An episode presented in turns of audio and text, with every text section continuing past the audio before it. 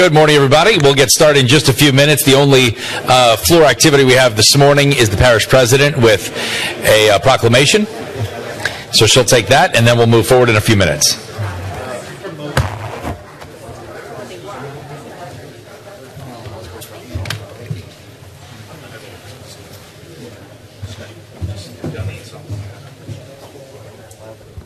You, Mr. Chairman. Can I have um, our Finance Director, Tim Palmatier, along with our Budget Director, Victor LaRocca, up here, please?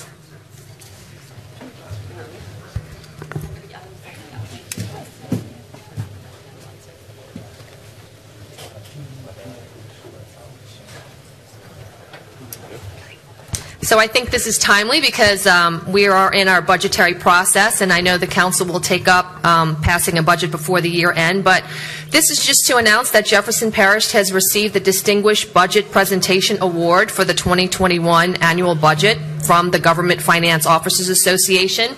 This is something that we're very, very proud of in Jefferson Parish. We have very stable finances. We have a very strong budgetary process. And this is the 28th consecutive year that Jefferson Parish has received this award. Um, the new program criteria for receiving this award reflects changing practices in the field of governmental budgeting and enhancements in technology that make information more accessible to our public. Um, the award in, in the financial world is the highest form of recognition in governmental budgeting and its attainment represents a very significant achievement. Um, award recipients are selected based on achieving nationally recognized guidelines for effective budget presentation, including how well an entity's budget serves as a policy document, financial plan, and an operations guide and communication device. So we know at every council meeting, um, you all look at the budget. Uh, it, it's not just about having a balanced budget, it's about having a structurally balanced budget. So, balance with regard to looking at recurring and non recurring finances um, as, in terms of revenues and expenditures and how much we maintain in our reserves. That is something we're very proud of. Strong budgets support good bond ratings, it promotes strategic thinking. It does not include excessive risk in the pursuit of our public goals, and it's very transparent for our citizens and for the decision-making process. So, again, um, this this document must be rated in four rankings um, categories and 15 mandatory criteria within the categories to receive the award. So, again, thank you to Victor LaRocca and Tim Palmatier for bringing home another for 28 years, bringing home this um, prestigious award. So, do you want to speak?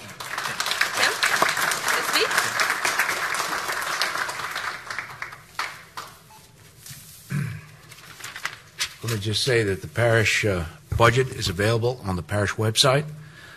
Uh, the comprehensive budget book is uh, 593 pages and addresses almost $700 million in budget for Jefferson Parish.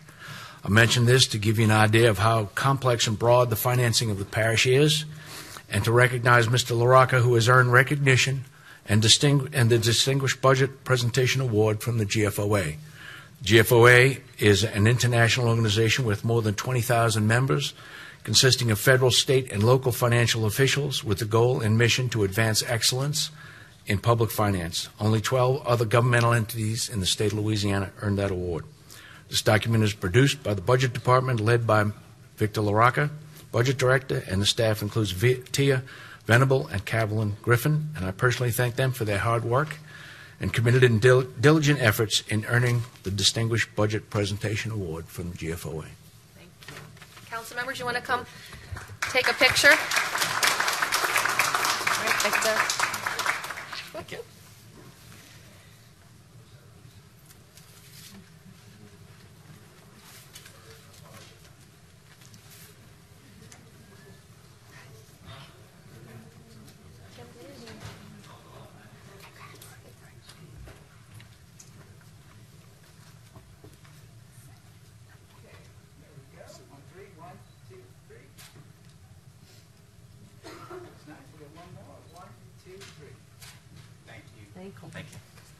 Good job. Thank you very much.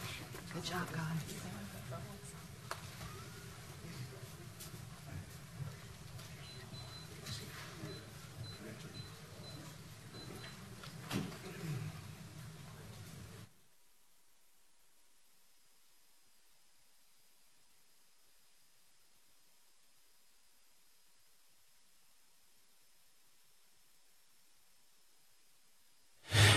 All right, that's all we have pre-meeting, so we'll get started in about nine minutes.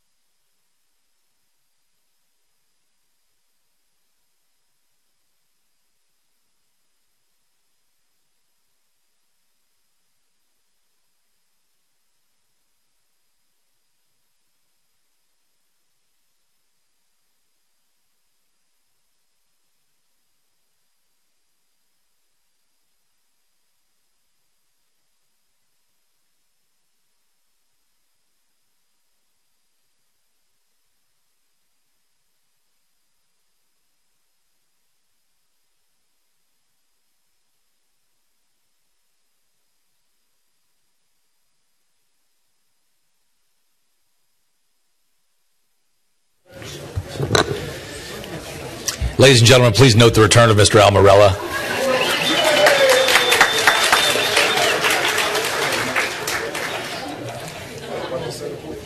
He has missed three consecutive meetings.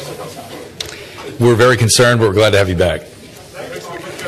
Ricky, Ricky suggested this week that we should immediately call for your resignation for missing three meetings.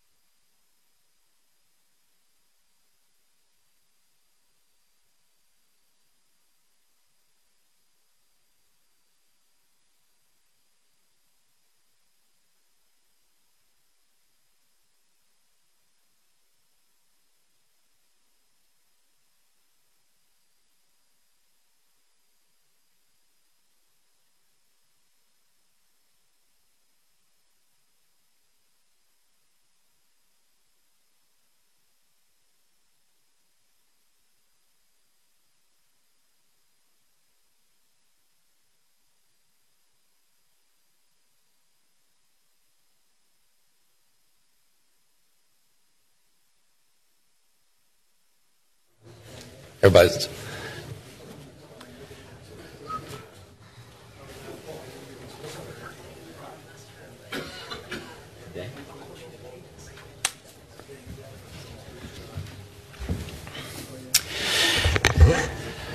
All right, good morning, everybody. Thank you for coming this morning. This is the Jefferson Parish Council meeting, Wednesday, November 10th, 2021. We're in the General Government Building, 200 Derbigny Street in Gretna, Louisiana. This meeting is now called to order.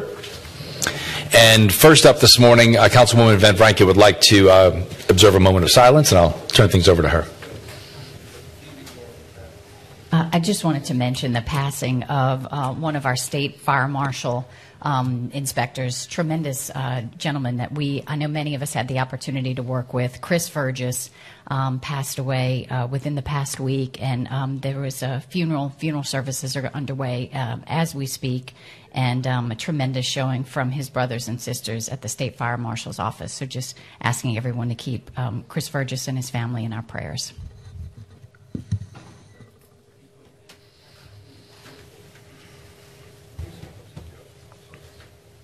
Thank you. Councilman Templet has today's invocation guest. And thank you, Mr. Chairman. Uh, I'd like to at this time introduce a, a good friend, uh, uh, Reverend Gary Coping, but we call him Father Gary. Uh, he prefers to be called that. That actually represents uh, St. Joseph Church and Shrine, which is the mother uh, church of the West Bank of Jefferson Parish, as well as St. Anthony's Church uh, here in Gretna. Uh, you know, Father Gary has the opportunity to, to represent St. Joseph Church, which is called the Mother's Church of the West Bank, because at one point it was the only church, Catholic church, from here to Grand Isle. Uh, here on the West Bank of Jefferson Parish, and as the parish grew, so did the Catholic parishes grow. So it was considered the mother uh, church of all of uh, West Jefferson Parish at one point. Uh, Father Gary is always uh, out there with a smile on his face uh, at every Gretna event, if, be it raising money for his church or raising money for people in need, uh, and with a smile on. Uh, so I'm very proud to be able to have Father. Would you please step up and lead us in the vocation?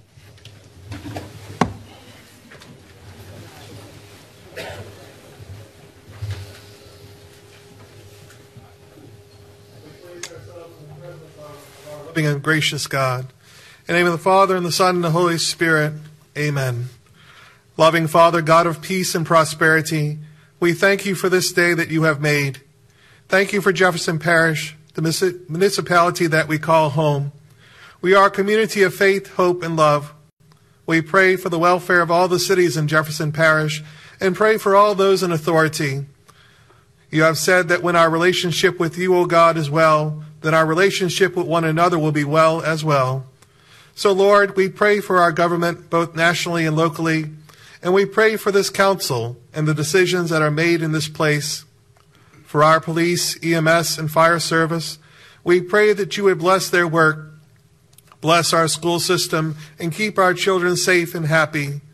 We ask that you continue to bless our teachers, that they may be an inspiration to our sons and daughters so that they may be taught and raised with wholesome values and character.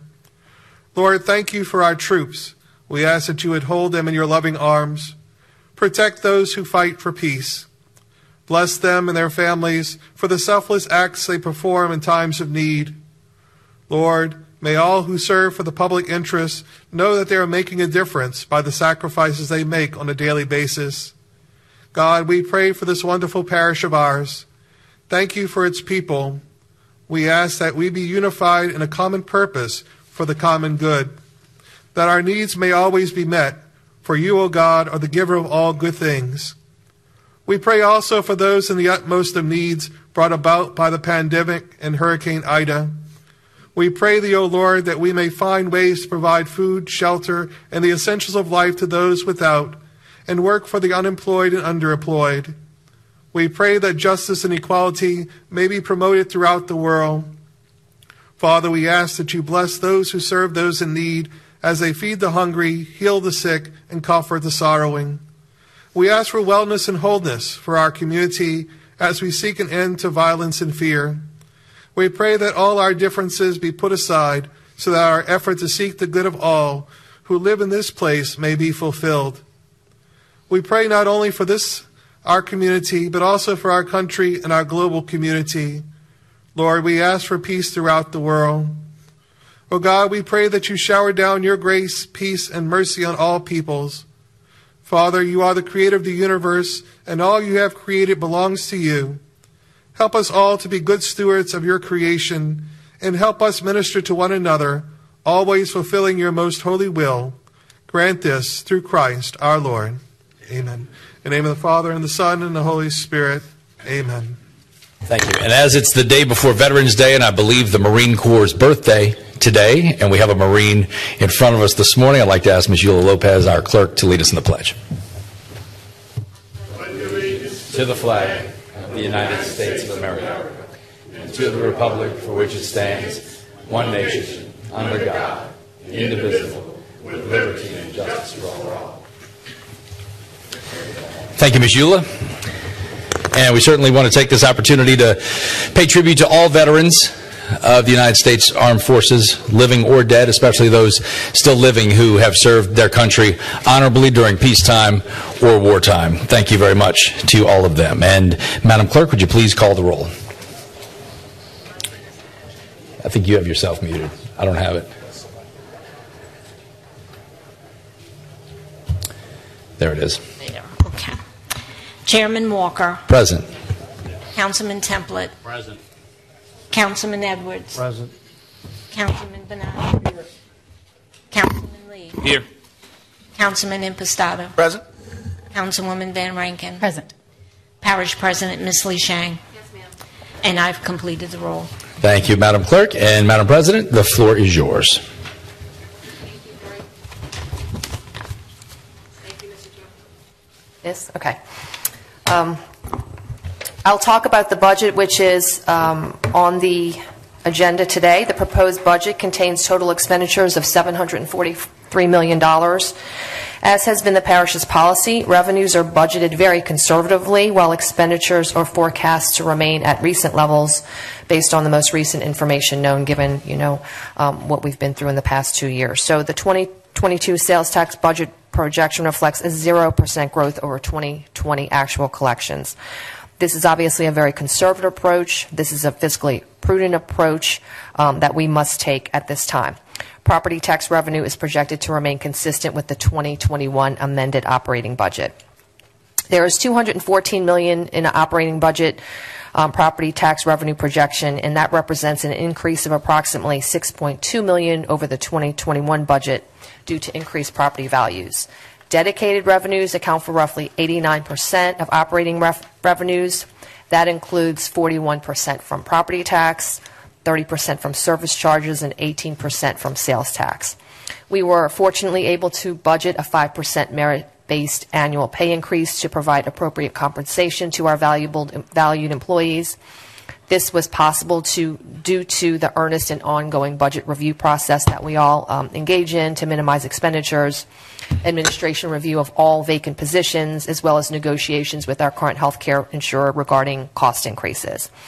The total cost of the 5% merit-based annual pay increase for the classified executive and judicial pay plan is $5.8 million. Um, that is 1.5 million cost to the general fund.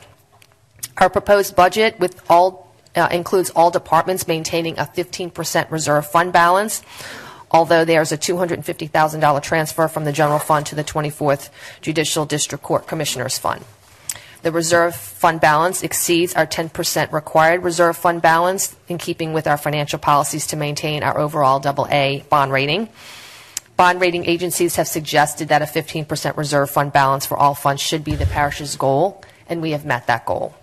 Protecting the general fund should always be near the forefront of our considerations as bond rating agencies look to the general fund first and how often we dip into that reserve to pay operating expenses um, when the parish's financial health is being assessed.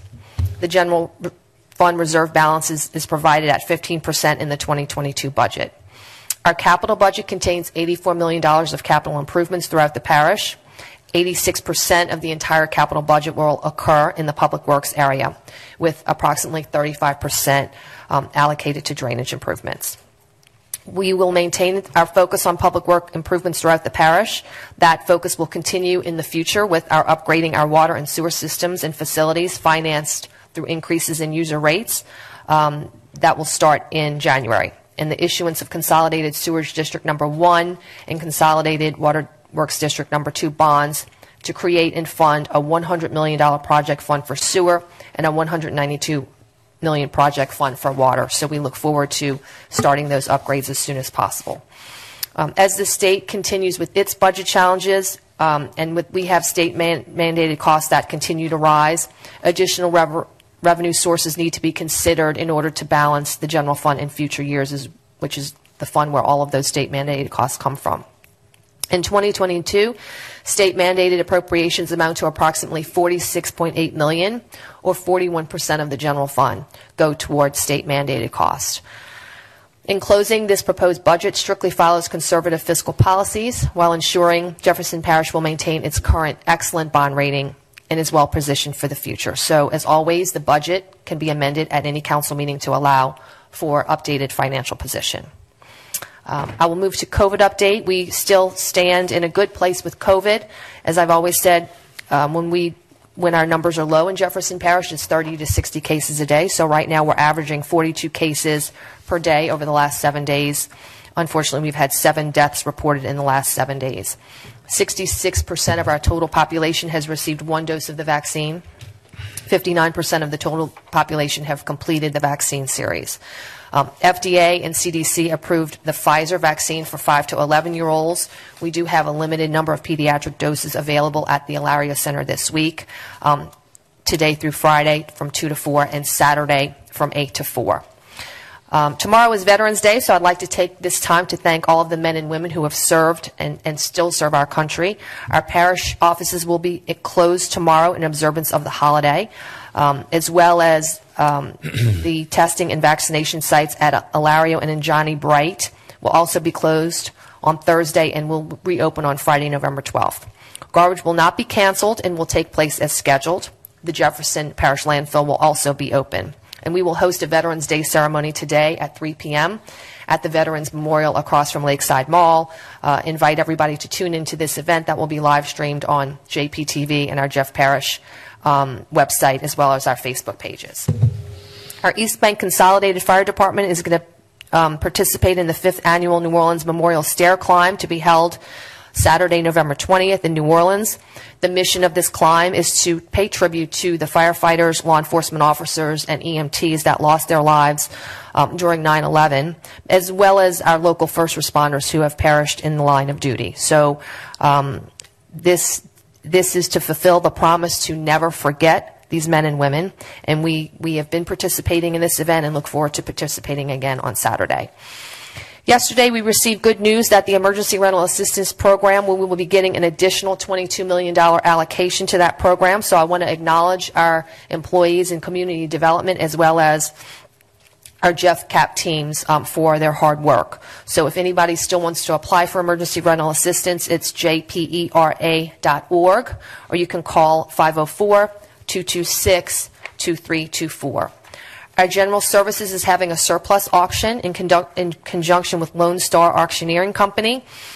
Um, this auction will go live on our website later today and will close on November 29th, 2021. The auction will consist of pickup trucks, SUVs, vans, John Deere gators, pumps, riding mow- mowers, weed eaters, toolboxes, light fixtures, tires, gas backpack blowers, computers, computer equipment such as monitors, keyboards, and keyboards and wires. So, want to make sure everybody goes to our website and looks up um, all of these items that are available for you to bid on. And then in our recreation department, the 35th annual Christmas in the Park will open, will start on Friday, December 3rd at Lafreniere Park. Families can now register for Families Kicking It, a family kickball tournament, which will take place on January 22nd.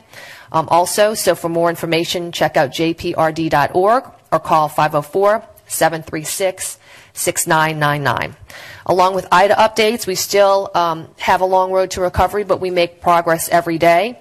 On Monday, we were able to meet with the governor in Grand Isle and go over our most pressing concerns. We had a long meeting with him, so we certainly appreciate that, that visit with um, the governor and his team. Yesterday, Jedco partnered with Focus on Our Fishermen in Lafitte. I believe many of our council members were able to attend that event. So our community development team was out there providing information to those attendees. We still have a do not drink order in effect for Grand Isle, but water is restored to 60% of the island, and we make progress on that every day. And our public work crews continue to work in Lower Jefferson to clear mud and debris, widen dishes, ditches, and repair water breaks and remove trees.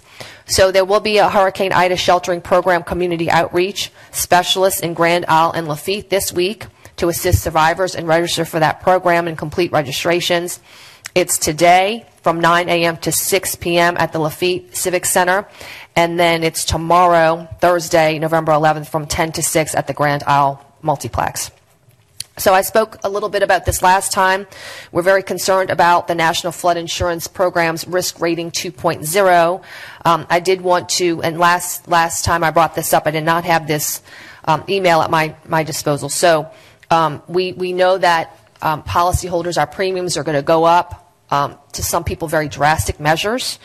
Um, so if you have information on what you can call your, your insurance agent, they can tell you what your premium will be. And if you have that information, please um, email Congressman Scalise's office at reformnfip at mail.house.gov with your address, your premium prior to risk rating 2.0, and your new risk rating 2.0 premium and the flood zone. The congressman is trying to collect as much real life data on the ground as possible. So please, um, if you know that information, you can get that information to that website. As for debris, um, we have 1.3 million cubic yards of loads collected. 273,000 cubic yards of construction and demolition, as long as 917,000 cubic yards of vegetation. Um, and you can look at jeffparish.net and click on the top of that banner for IDA updates, and you can see um, that recovery on our dashboard. And certainly, last but not least, you see many of us are wearing purple ribbons today. Um, November is National Epilepsy Awareness Month. Um, obviously, we this month is to raise awareness and education about people with epilepsy. One in ten people will have a seizure, and one in 26 will develop epilepsy during their lifetime. So we need to have more people learn how to recognize that to be able to save a life. There are 470,000 children in the United States living with epilepsy. And epilepsy actually receives 10 times less funding than other brain disorders. So we're trying to raise awareness with this month. 3.4 people nationwide um, are living with epilepsy in our country. One of the things you can do, we can all be more aware of epilepsy, is to learn how to recognize a seizure right away and what to do about it. Um, it's called Seizure First Aid Ready. If you go to the website learn.epilepsy.com, there is a very easy online course you can take with videos and diagrams um, showing people how to react quickly and what to do. I know when I was a child, um, you know, there was this notion that you put a spoon in somebody's mouth so they don't swallow their tongue. That is not the guidance out there now. Um, you're to put them on the floor, put them to the side, remove any dangerous objects near near them.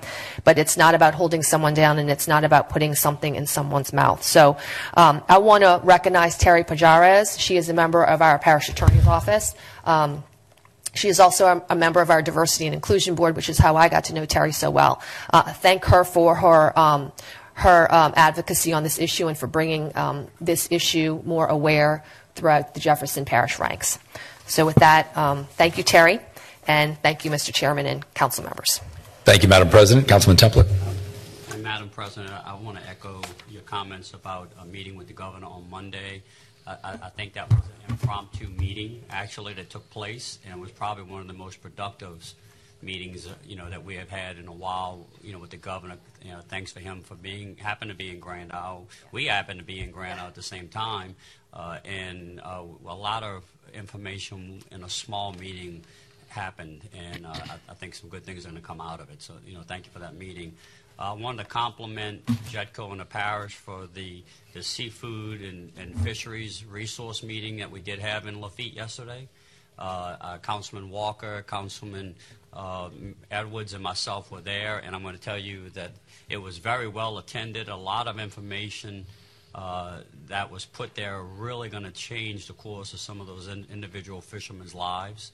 Uh, uh, you know, and um, was proud to be able to be part of it. But uh, and I think both of my colleagues that were there with us, though, had a lot of questions asked that would like to see if we could get an answer on it. And one of those questions is the waterways. Uh, you know, you have on both sides of, uh, of the Barataria waterway, you have residential homes that have, uh, you know, cuts for their, for the paths of the waterways to get to their home. Uh, those are impassable by a lot of them, uh, and a lot of the trawlers and fishermen's boats are still stuck within that because they can't dredge and get out of those waterways. So the question to us, I think, was what can we do to assist that from the parish, or, or is it going through GOHSEP? And we couldn't give that answer, so I didn't know if the administration had any type of information on that to where we could give these fishermen some hope. Catherine? I'm going to let Catherine Costanza, obviously, there's many different parts of removing debris uh, throughout the parish in waterways on private property, sand, mud. So um, Catherine's going to come up and talk, talk about this issue. Good morning. Um, With regard to the issue of waterway debris removal, DRC can remove um, waterway debris in our canals and waterways um, with a, it, and it has to, there has to be a cost reasonableness to it. As far as waterway debris removal in some of the back bays and the channels, um, we would have to make waterway debris removal projects, just like with Goose Bayou, they have to be project specific. In other words, you have to have a defined boundary, a geographic boundary, and we would have to submit that to GOHSEP also with a certification that there is an imminent threat to public health, safety, or the environment. Um, if the town or certainly Lafitte has any projects or areas that they would like us to look into, we'll certainly go ahead and do that but there's an application process that has to take place with waterway debris removal. Um, in general, if you're dealing with a federal agency, if you've got a channel, a back channel, such as you have in Barataria Bay, if there's a federal agency that has jurisdiction, like the Corps or the Coast Guard, then their authority is, is primary. They would be the responsible party. But, you know, we, for these projects, these smaller projects, we have to make application for them, and they have to be project specific. So if there's there's any um, the mayor of Grand Isle or Lafitte, if they have any specific um, areas that they would like us to look into, we'll certainly start the application process on that. But the ones that we're talking about that I'm bringing to our attention are the ones that are actually outside of the town of Lafitte. These are actually all in incorporated Jefferson on the Barataria side and on some on the uh, lower Lafitte side, which is all falls into our territory as far as Jefferson Parish, not the town of Lafitte. Uh, so uh, the, these are impacting homes. I don't know, Councilman Edwards, if you know. I know a few people were chatting with you and I personally about it. So, you know. Yes, Councilman Templet. Uh, I've had a number of conversations with uh, residents in, in Barataria and Lower Lafitte about this problem. They are pleading with us to get some, some help for them because uh, a lot of them are in a, in a position now where they can go back to, to uh, their, their profession of guiding uh, fishing uh, uh, trips, and they really need to get back to that. If there's anything that we can do to expedite this this process, I know they would appreciate it very much. And I want to add my thanks uh, to to Councilman Templet's uh, Jerry Bologna and his staff at Jedco just did a, a, super job, and it's something that was very much needed down there. I, I know they had some people that were that were uh, had a lot of information, and I believe that the that the residents of that area accessed that, and it was very good. But thank you for anything that you can do to help us uh, expedite the the process for getting those finger canals off the main canal uh, opened up. Thank you. We'll certainly start looking into that and um, making application process on a case by case basis. This is is not a process that happens overnight. Um, you know we have forms and things we need to fill out, send in, and go through various levels of a- approval, but we're certainly going to start the process. Well, I will make my office available to ride down there with someone t- to identify most of these waterways. Okay. That, you know, if that is needed. That would be very helpful. And to echo you two, um, just real quick, that event last night had representatives from FEMA, from the SBA, from the Secretary of State's office, from the Lieutenant Governor's office, all kinds of resources in one place that I know was uh, greatly appreciated by the, the fishermen and shrimper community in Lafitte. So again, kudos to Jedco for what they did. It was a big event to put on, and they pulled it off uh, in great fashion. Councilman Bonano. Mr. Ms. I'm just trying to, in an effort to be as informative to our citizens as possible, do you have any idea with respect to debris when we will be wrapping it up and making an announcement for the final pass? Yes. Um, With regard to Upper Jefferson, um, we expect to be um, announcing the final pass sometime that week that we return from Thanksgiving. Okay. The goal is to be finished by Christmas or the week before Christmas. So t- sometime after uh, the week we come back from Thanksgiving, we'll make that announcement that uh, the final pass is set to commence with the goal of finishing around the 20th, which would be that Monday before.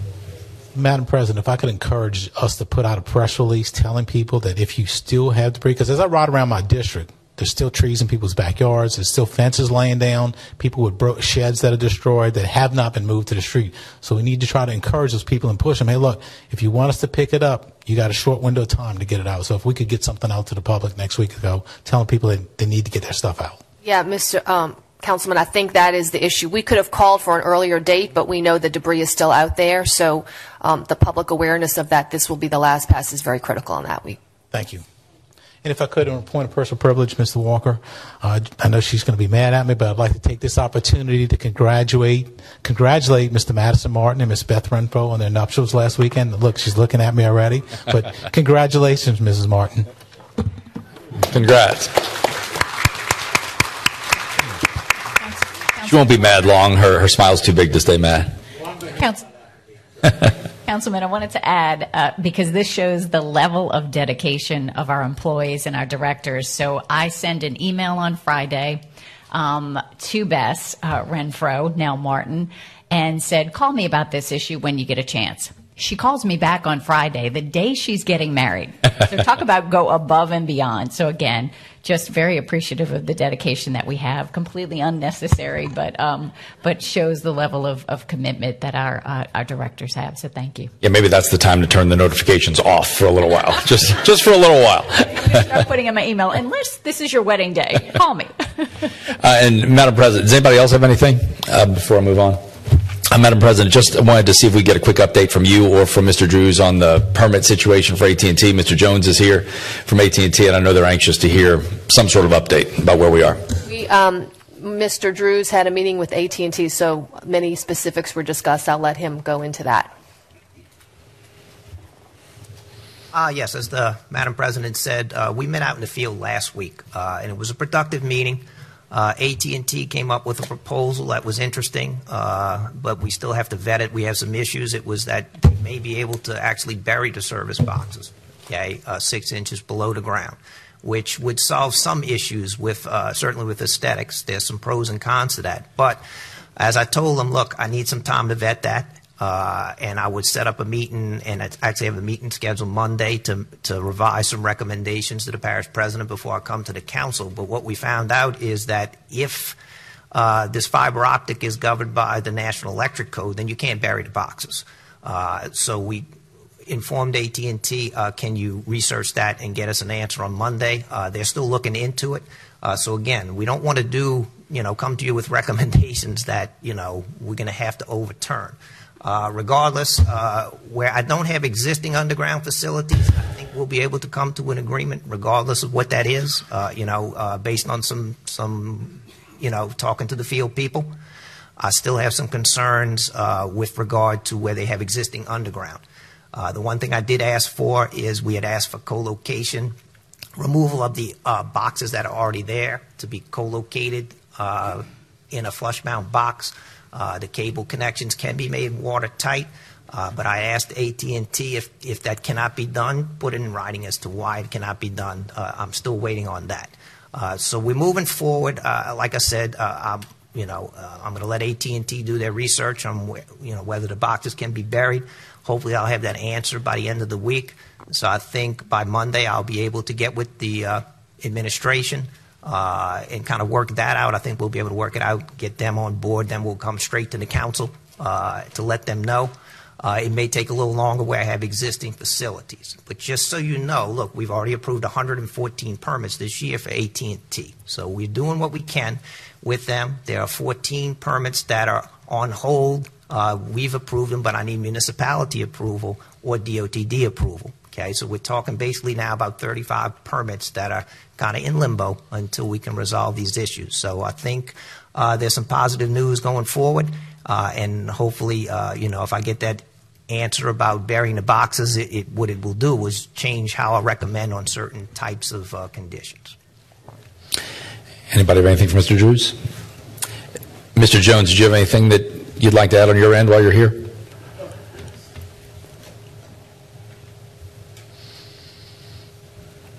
Chairman Walker, thank you for this opportunity. Council members, uh, President Sheng, thank you. Um, first, I'd like to say thank you for the work that's already been done uh, by many of the council members to uh, move this investment forward. And I want to say, I also want to say I respect uh, the further deliberation that's taken place by others. Uh, the pandemic and recent events of Hurricane Ida has really shown us the importance of delivering uh, the best in high-speed internet. Uh, it is important that make we make sure that the residents of Jefferson Parish have the best connection that's out there. Uh, residents and businesses alike have informed us that these are investments that they want. We are ready to go to work right now. Uh, we've made investments. Uh, we brought in the people. Businesses across the parish are eager for these modern services, and we want to deploy them. Unfortunately, uh, you know, this investment has been held up.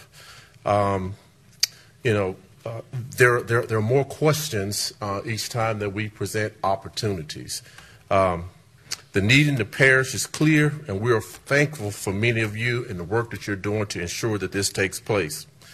As you know, a few days or 10 months after we issued our first permits, uh, the parish issued some recommendations. On November 2nd, as Mr. Drewes mentioned, uh, JC, our, our, our, Director of Construction Engineering, uh, Wayne, and others met Mr. Drewes in the field. Uh, we went through some uh, potential recommendations. Uh, we made uh, some provisions and things that we could do. But I would say, again, you know, there are currently 114 permits out there that are pending approval. We're, we're more than happy to make provisions as we move forward. Uh, but those that are here now, again, we've been waiting on these as far back as January. We offer that we would be willing to work with the parish related to these guidelines and future permits, but we would not apply these new guidelines to work that, that, that has already been planned and submitted. Again, engineering has gone into this, dollars have been spent, plans have been drawn up. And so, again, as we do this, these are plans that we will work with the parish as we move forward. We have also been in ongoing conversation with all of you, uh, ensuring you that we will do all we can to ensure that we meet the aesthetic concerns as well as the technical concerns in each district. Again, I say I can't say enough how much we appreciate the work that many of you are doing to make this happen. We will continue to work with you and are sure that uh, we are eager to deploy our service as far as you know, uh, removing or or co-locating services, I just want to remind you that these things are governed not by AT&T. Uh, they are governed by other agencies. And keep in mind that these are services that people continue to use. There's no forced migration when it comes down to deploying fiber. Uh, federal, state uh, agencies regulate uh, the, the use of our copper services. And, you know, once these, once the state and federal agencies have okayed us to remove services, then that's something that AT&T does on a, on a regular basis. So again, I just want to say thank you again for the work that you're doing, and we look forward to getting started here in Jefferson Parish soon. Thank you, Mr. Jones. Councilwoman Van Vranken. Thank you uh, again for all of the work and the back and forth communication has been helpful. I know you were even responding this morning to, to some of the questions that, that I had. You just mentioned 114 pending permits with the parish, but what we were communicating about this morning was a list of only maybe a dozen or so. So where's the discrepancy? Because I think the email you shared with all the council was a list of about a dozen pending permit locations. Yeah, the, uh, the communication I had with you this morning was specific to District 5, uh, and those were permits that were uh, neighborhood service area boxes. So uh, that's where that list that I communicated with you from earlier today. I think if you'll go back and check that list, most of those are actually not in my district. So I'm curious because again, we're hearing from Mr. Drewes that it's a much shorter list of pending uh, permits. I know the list that you highlighted for me, some were in District Five, but um, but many were not. I know Vintage. I mean, there were a bunch in not in my uh, Loyola. Those would be Dominic's district. So again, I'm just trying to understand how many we actually have pending because the list that you shared with us was much shorter. You want to, want to comment? Uh, again, the list that I, I see is 114, but Wayne?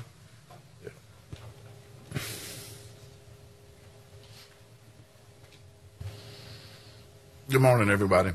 Uh, the list we put together, maybe not being that familiar with Jefferson Parish, we use the parish website.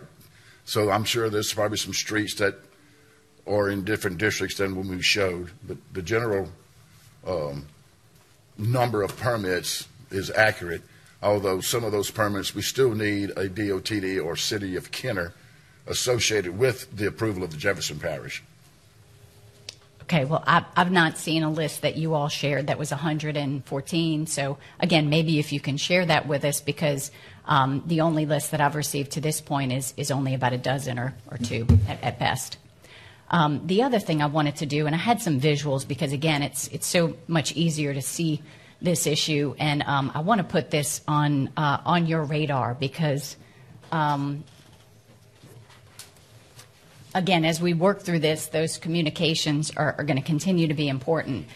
So this was right around our last council meeting that I got um, an email from a person who's in my district who lives in the Bucktown area. Again, I, I did not include their personal information, but um, you can see this email that we received um, in October was that one of the cabinets had been placed by AT&T, and this gentleman is saying my wife is five feet tall, which I can relate to. I'm not much more, and the place, placement of the cabinet is an impediment to her ability to safely back out of our driveway.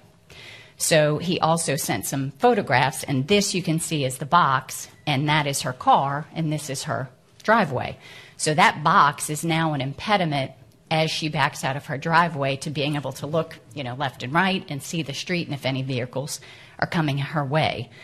So this went through our permitting process. And so, um, you know, many of our employees look at these locations that you submit and they look at, at what may be good or bad about them and then they suggest locations. And so that is what happened in this case. Where you see on the right hand side is where this box is, again, very close to this driveway. Uh, this is what existed before. So in January of this year, there was not a box next to this driveway. As this was going through our permitting process, this is some of the back and forth that goes on between our employees and the departments that are vetting your permits um, and, and you all. So we were saying this, prob- this location is going to be a problem because it's going to be too close to the driveway. So we're looking at other alternatives. We then start talking about across the street as an alternate placement for this box. Straddling the property line across the street would be a better box where it would a better location for this box where it would not impede the sight lines for this driver. So we agreed in this email exchange that that is where AT&T would put the box across the street. We actually pointed it out. We went through the plans. We located it on the, you know, where it shouldn't be and where it should be. This is actually where we showed straddling the property line across the street where it would not be in a sight line of a driveway, and yet this is where it pops up next to this lady's driveway. Um, we've made you all aware of this. This actually, this communication started back in April of this year, um, as you can see from from some of the other email we have, um, and we're making you note note right now when you're asking us to show this location as complete, we're saying, no, no, no.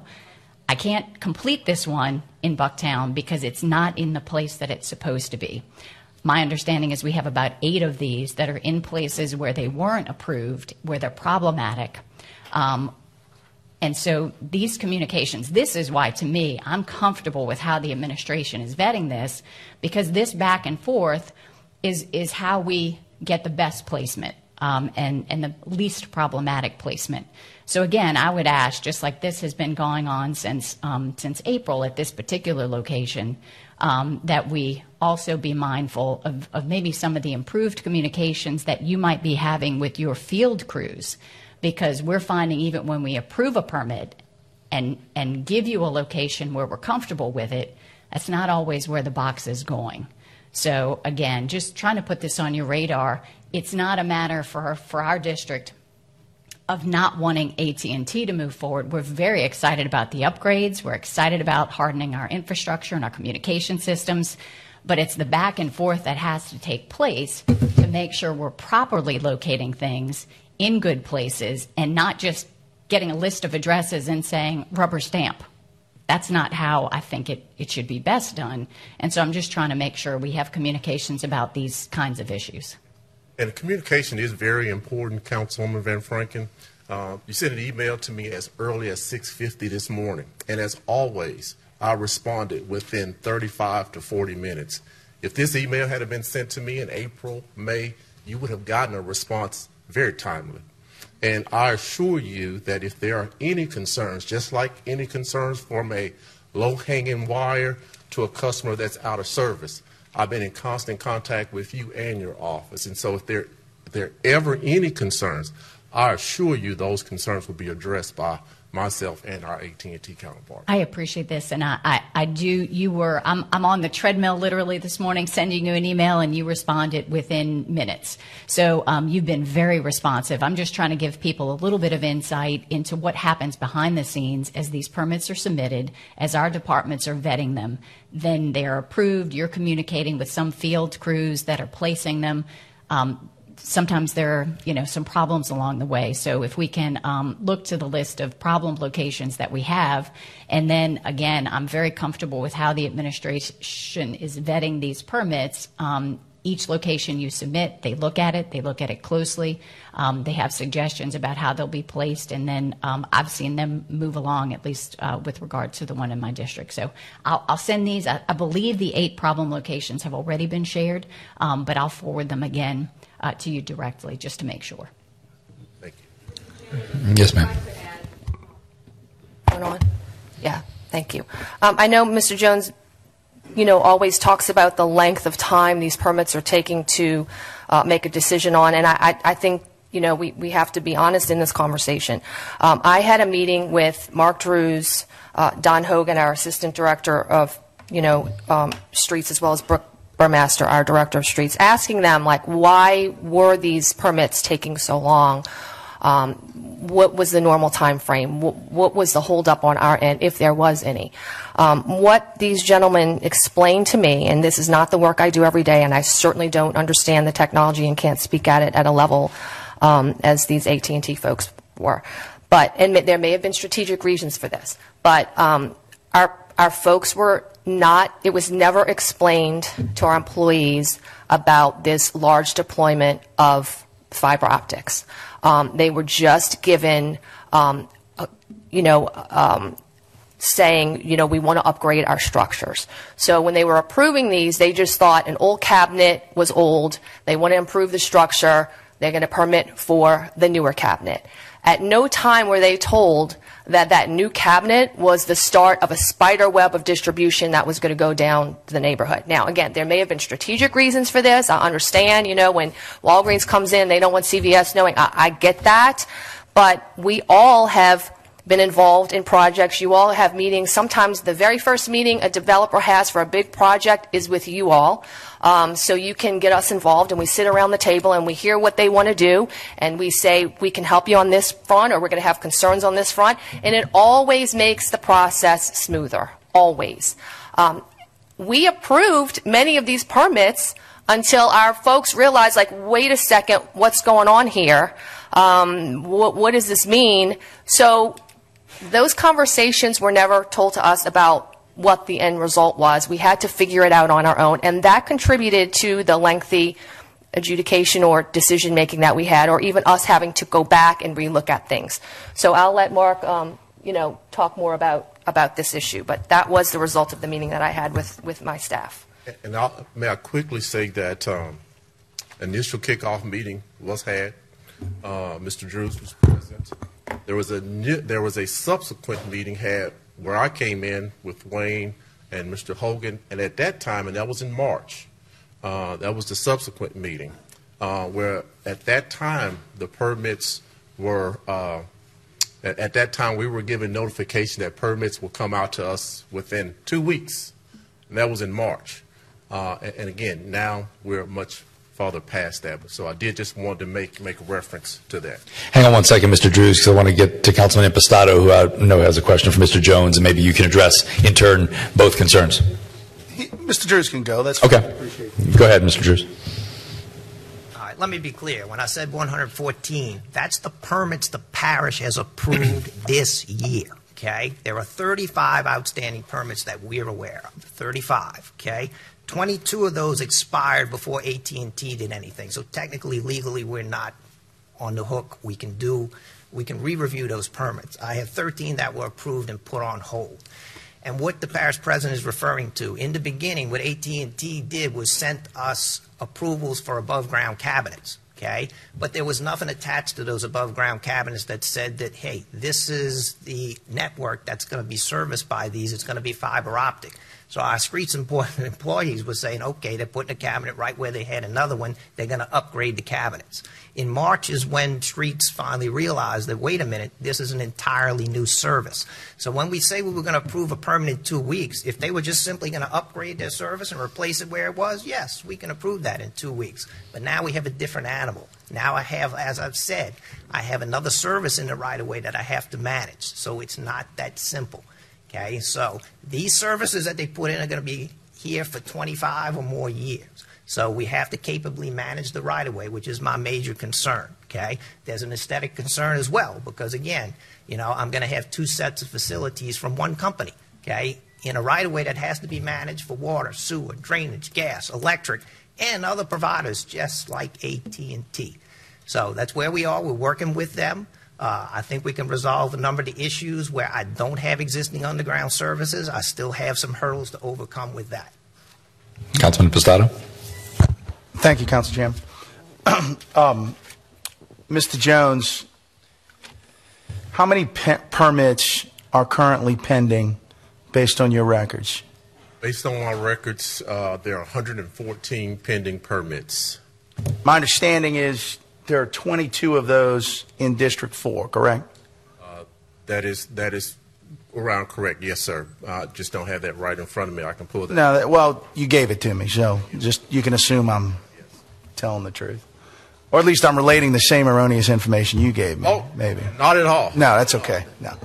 Um, so rarely do I ask a question I don't know the answer to. So no. Um, of the 64 parishes, is there any other parish that has um, placed these sort of, you know, or held these kinds of permits in abeyance in the same fashion? No. No. Other 63, excuse me. Uh, no, sir, Councilman Impastato. We've not seen this in any other parish across the state. Have you been presented? When the last time we had this meeting, I asked um, to be presented what unique right of way issues existed in Jefferson Parish that don't exist in the other 63 parishes. Have you been provided any, in this dialogue with our Public Works Department, have you been presented anything that presents a unique issue that does not exist in our neighboring parishes or within our municipalities within Jefferson Parish that are already deploying the same technology? Not at all. Um,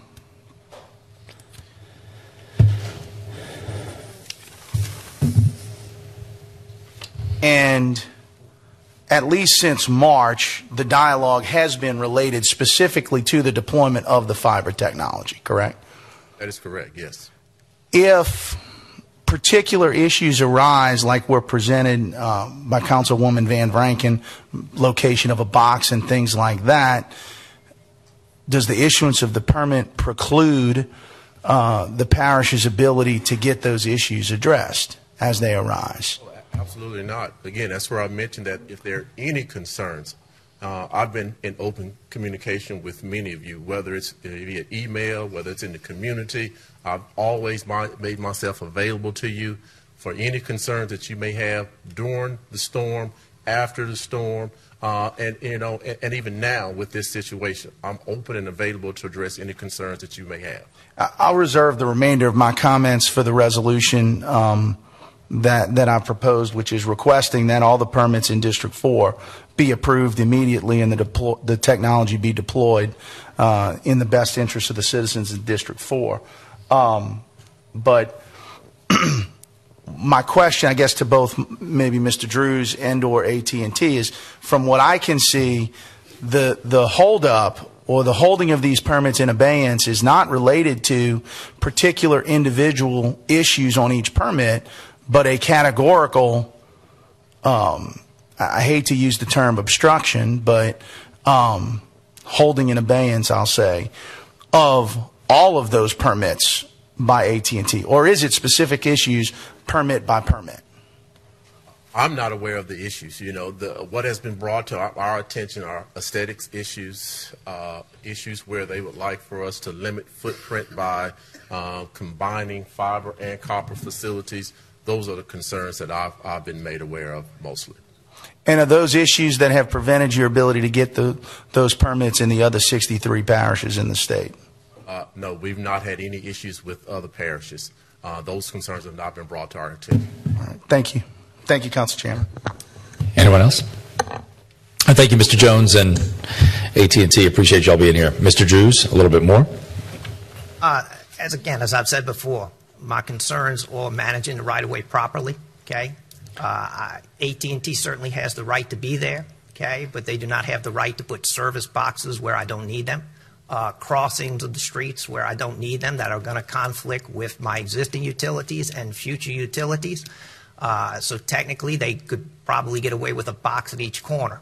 Okay, but we, we working with them because we, we need to be reasonable. Okay, uh, I have no issue with putting service boxes on one side, which makes it uh, more palatable, where those service boxes may never be used, but actually, you know, would give them a way to get across. And I've talked about putting crossings. Uh, which would stay below ground and never come up if I don't have a service box. So we're certainly willing to work with them. But my problem again is managing the right of way, okay? Because the more utilities I put in, and I'm putting in a lot of utility infrastructure here that is actually not necessary right now, okay, which is going to be there uh, and may never be utilized. So that's what we're trying to get a handle on to manage our right of way properly. Uh, so that is the issue. Uh, and this issue with these permits will be similar to anything going forward. So I think it's critical that we try to put the infrastructure in, but limit the infrastructure to what is actually necessary. Thank you, Mr. Drewes. Yeah, go ahead.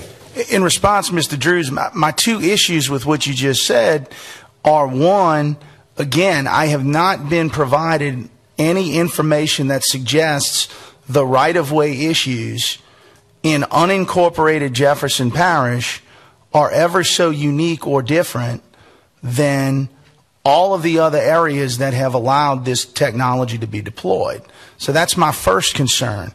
Um, and my second concern is what I'm not seeing in all the communication back and forth is I'm not seeing, oh, this box at this corner, at the corner of David Drive and uh, 32nd Street. No, that one instead should be moved to this location. I'm not seeing an individual of 114 permits. Here's the issues that our parish has identified with those specific items. And I think when it was, but instead, what I'm seeing is a categorical discussion that we're not going to approve these permits. And that's what causes me concern. And what's causing me concern as a representative of a district that I believe is in desperate need of this kind of technology is that we're not making an individualized location by location analysis of what the particular issues are at that particular location with that particular right of way and the way it was presented to me when AT&T first reached out to me to have the discussion and see what the issue is. Unfortunately, a lot of it seems to be confirmed because I'm not seeing that individualized scrutiny. What I'm seeing instead is a categorical limitation, which is candidly a concern of mine. Take AT&T's name. That's too many T's. Um, sorry. Take AT&T's name out of it. It could be XYZ. This isn't about AT&T. This is about the subject of that technology and that deployment and the advancement of our community from a communications and connectivity standpoint. So that's my concern is we seem to have made a categorical decision that wholesale excludes them from the ability to proceed rather than looking at line item by line item what are the problems at this location that location this location that location? Because my suspicion is that at the end of that analysis we're going to find out that there's not 114 problem areas. I could be wrong i'm not an engineer but my suspicion is we don't have 114 specific problem areas if we really looked at it that way. Look, I could go into each individual permit. I could sit here and put an X on every box that's on the other side of the street that's not necessary, and every conduit that's coming across. I could do that, uh, but I'd rather resolve this, you know, in global, okay, where I don't have to go mark up every permit and say, okay, you can put the system down this side. You don't have a service connection here yet. Don't put this here. I mean, I could do that way uh, and tell them I have an issue with these boxes that don't service anything, and I still have telecommunications that I now have to avoid the entire way, okay? And I want to do something that is going to apply to everyone else, okay? Because they may not be the only fiber optic company that comes in, okay? So we would treat them the same. So yes, I could go through every permit and do that, but I think and like I said, after our meeting on uh, last week, we had a productive meeting. I think I have a way to move forward with everything outside of where they have existing underground service. I think we still need some discussion on that. So I think that would be a better solution than us going and marking up every permit uh, with, look, this is not necessary, this is not necessary. I don't think that would be as productive. I guess I just haven't seen the movement doesn't seem as apparent to me, and the productivity uh, of to which you refer just it's not apparent to me in my reading of the communications back and forth. Uh, maybe AT and T doesn't understand how productive it's been. I don't know, um, but it, that I guess that's where my concern is. It doesn't. It seems to me like we're at the same impasse, candidly, and that's why I authored the resolution that I did. As. I said, I think after this last meeting, discussing with them, uh, they made a proposal to me, okay? Uh, that proposal may not be viable, okay? So I was waiting to hear from that, okay? And then once that was, was done, okay, I think we could resolve the cases where we don't have existing facilities, which is a number of them, uh, the majority of them where they're already up aerial, where, or they're in rear service yards, we don't have an existing system in place. Uh, So I think we, you know, from discussing with them, uh, I think we were about to, you know, reach uh, a recommendation I think the administration would be okay with, and we would go to the council and resolve that issue. Okay, but I need that answer uh, as to whether I can bury service boxes or not. Okay, and that will determine how we move forward. Okay. Well, doesn't it seem appropriate to look at each individual permit and say, here's the problems with it? Because it seems to me that there's a stalemate and it's not getting resolved categorically. And I can understand Councilwoman Van Vranken's, you know, the things she showed. I would imagine each location is unique. So why would it not be the most productive path forward to look at each one and identify what are those issues. And I'm telling you, I'll be shocked if we don't find out that there's not 114 specific problem areas. Again, I'm not aware of 114 outstanding permits. Aware of 35, but on every one of those permits, okay, they're crossing the street for service connections, okay, without knowing that there's actually going to be a service necessary. Every one of those permits, because I mean, that's what they're doing. They're putting their main line in and they're crossing over. So we had serious concerns about that. So every permit that they're applying for has basically got that same thing. And I think, like I said, we, we're close to resolving that issue. I need that answer. Uh, once I have that answer, uh, you know, I think we can move forward with those. Uh, you know, next week, like I said, I already scheduled a meeting with the administration. Uh, pending what I find out from AT&T. Uh, after that meeting, obviously, the first thing I will be doing is contacting the council and saying, look, on these, I think this is a viable alternative, be best for the parish and best for everyone. Uh, so again, you know, uh, we're doing everything we can to try to manage the right of way and allow AT&T to move forward with those permits. All right, Councilwoman Van Vranken, and then we'll, then we'll move on. Yeah, and, and I know Dominick alluded to uh, a resolution that will be coming later from the floor, but just for the sake of trying to wrap up some of the discussion now, um, from my perspective, or at least what I've seen, I've seen both. There are instances where I've gotten information on specific locations and concerns at specific locations in that analysis, but also some broader, more general um, concerns that we've expressed that apply to multiple locations. Um, and so I'm comfortable in District 5 continuing to work in the manner that the administration has been communicating with AT&T to both look at individual locations that may be problematic, but also raising some larger wholesale issues that if they can be answered once and addressed once, apply to multiple locations. Um, I think that's still an important back and forth and give and take. Um, and so I'm, I'm comfortable proceeding in that manner in District 5 uh, as we work to approve these permits, but having that analysis both of individual locations and some general uh, concerns that have been raised. And, and so I've seen both of those and look forward to continuing um, and appreciate the efforts on both sides. I think there's been some good dialogue. Thank you, everyone. We appreciate it. Uh, now, anybody who would like to speak on resolutions on the agenda or addendum agenda can come forward now. You must fill out a request to speak card in the back of chambers. Please state your first and last name and address for the record, please. I know you've been waiting. You have three weeks built up, or three meetings worth built up, Mr. Al. Go ahead. Al Morella, 4260 East Loyola Drive, 5th District, Kenner, 4th District, Gun Incorporated, Jefferson, 49 years.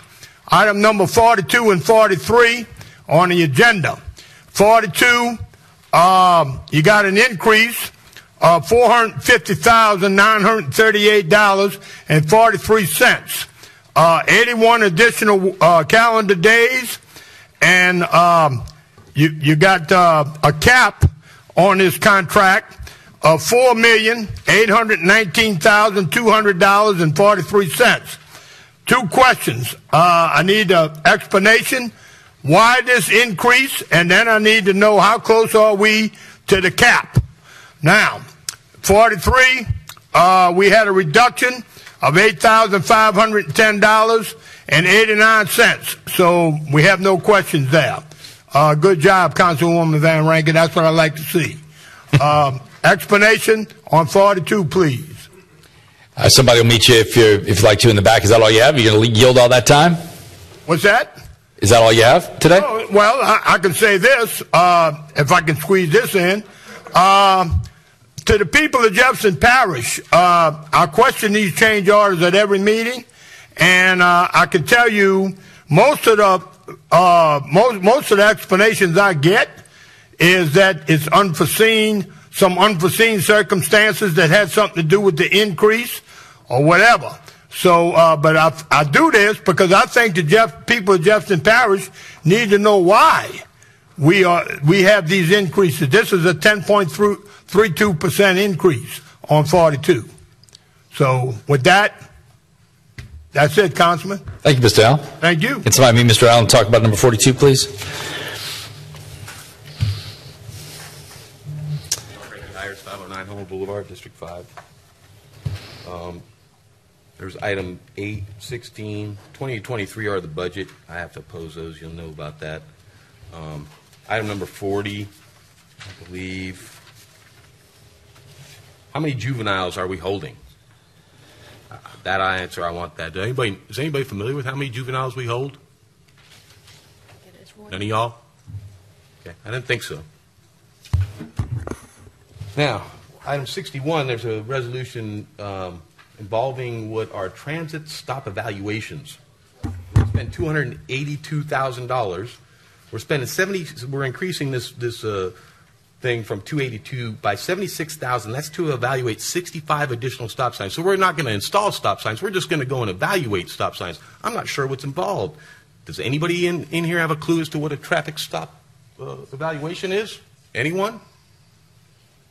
Thousand dollars to evaluate a traffic stop seems a bit excessive to me, and it's more than a thousand dollars.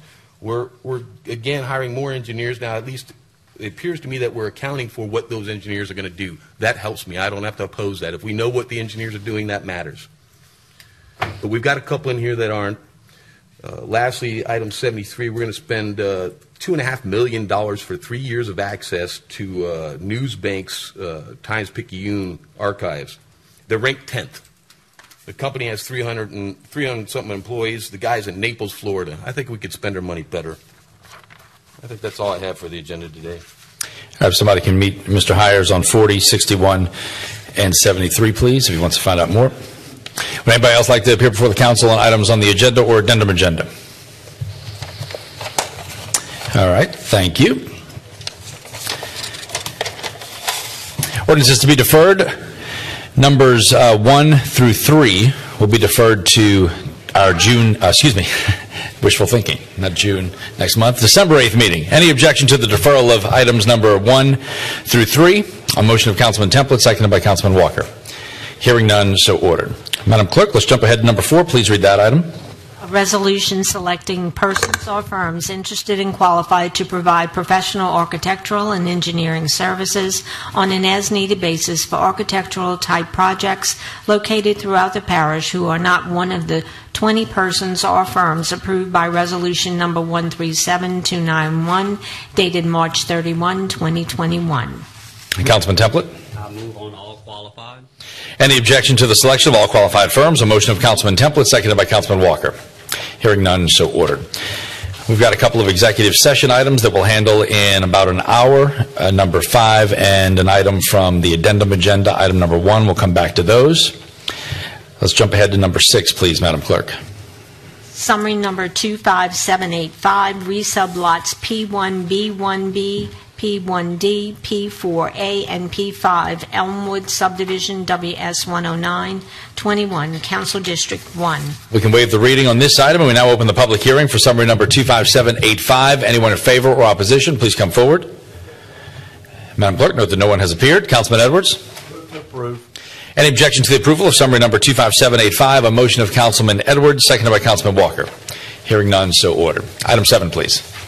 Summary number 25786, amending the official zoning map for certain lots, portions of lots, or undesignated properties located at northwest and southwest corners of the intersection of Barataria Boulevard and Leo Kerner Lafitte Parkway and Crown Point, more particularly amending the zoning from C2 to S1 and amending the future land use from COM and RUR as recommended by a study authorized by Council Resolution Number 136107 and extended by Council Resolution 137611, WZ 1321, Council District 1.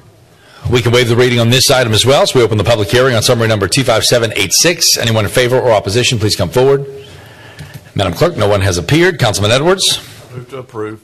Any objections to the approval of summary number 25786 on motion of Councilman Edwards, seconded by Councilman Walker? Hearing none, so ordered. Item number eight, please.